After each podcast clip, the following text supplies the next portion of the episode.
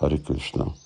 I have a question from Dayal Nitai, and he says, Can you please help me to understand the following question? In Bhagavad Gita 7.4, we see that the mind is listed as one of Krishna's eight separated material energies.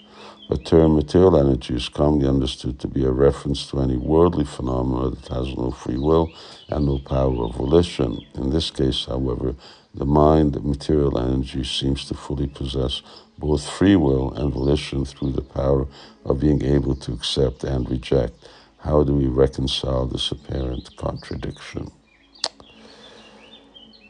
Well, I don't know why uh, Dayanitai just stops there at the mind, because the verse is Bhumira Panalovayu Kammano Buddhire Vacha Ahankara.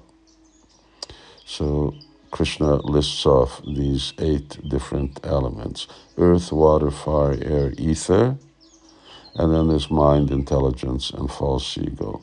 These are my Bina Prakriti Rashtata. These are my eight material elements. So why just the mind? Why not the intelligence and the false ego uh, as well?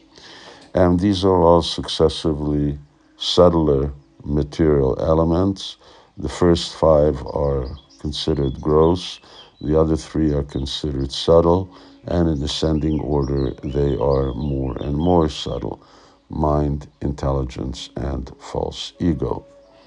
So these things are also all material, but they're subtly material.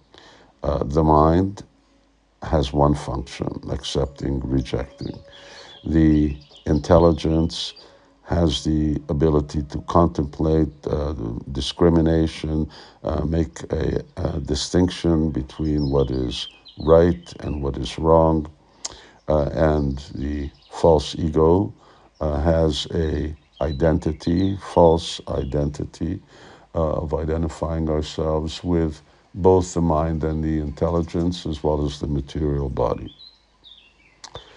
So these three subtle elements you can't distinguish. Kapila Dev says uh, they can only be distinguished from each other by their functions.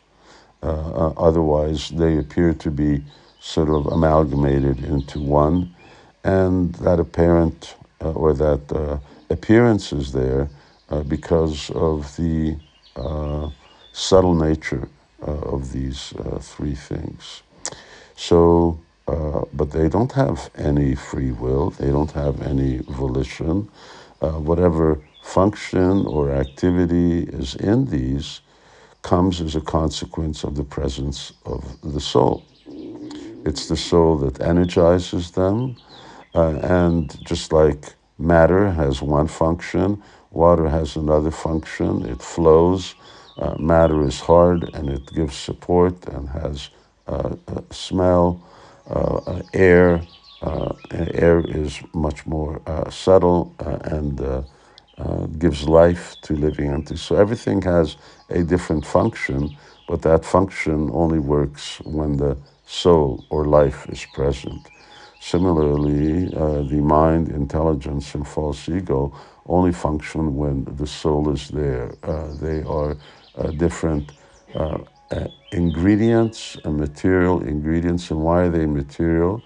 Because they are under the misconception that I am the enjoyer, uh, I am uh, the uh, uh, body uh, which I inhabit, I'm that which I see in the mirror. So uh, it's the soul. And therefore Krishna says, aparayam itasvanyam, this is the successive verse. But beyond this material energy is the soul. Jiva Bhuta Mahabaho is the soul. Yaidam Daryate Jagat. That actually maintains this entire universe. So, what to speak of the universe, each individual body is being maintained by the activities or the actions of an individual soul that has a certain degree of volition, uh, not really complete free will, uh, but has will, has will power. Uh, and therefore the soul uh, is the actor, and uh, these are simply the instruments through which action takes place in the material world. When the living entity abandons his false identity, identifying with matter, identifying uh, as a independent agent, and takes up the abhiman or the ego, Nitya Krishna Das, that I'm Krishna's eternal servant. Then at that time, uh, the uh, living entity uh, manifests his spiritual body and he acts through spiritual senses, with spiritual mind, spiritual intelligence, and so on. Those are also there, those functions are also there, but they're there always in connection with service to Krishna what's good, what's not good to service to Krishna, meditating on service to Krishna, using your intelligence, how best uh, to serve Krishna, identifying as Krishna's servant. These are the identities of the spiritual mind, intelligence, and uh, ego. They also uh, exist. And then, even more, uh, because they're all spiritual, Therefore, once again, it's only through their functions uh, that you can identify uh, their individual uh, existence.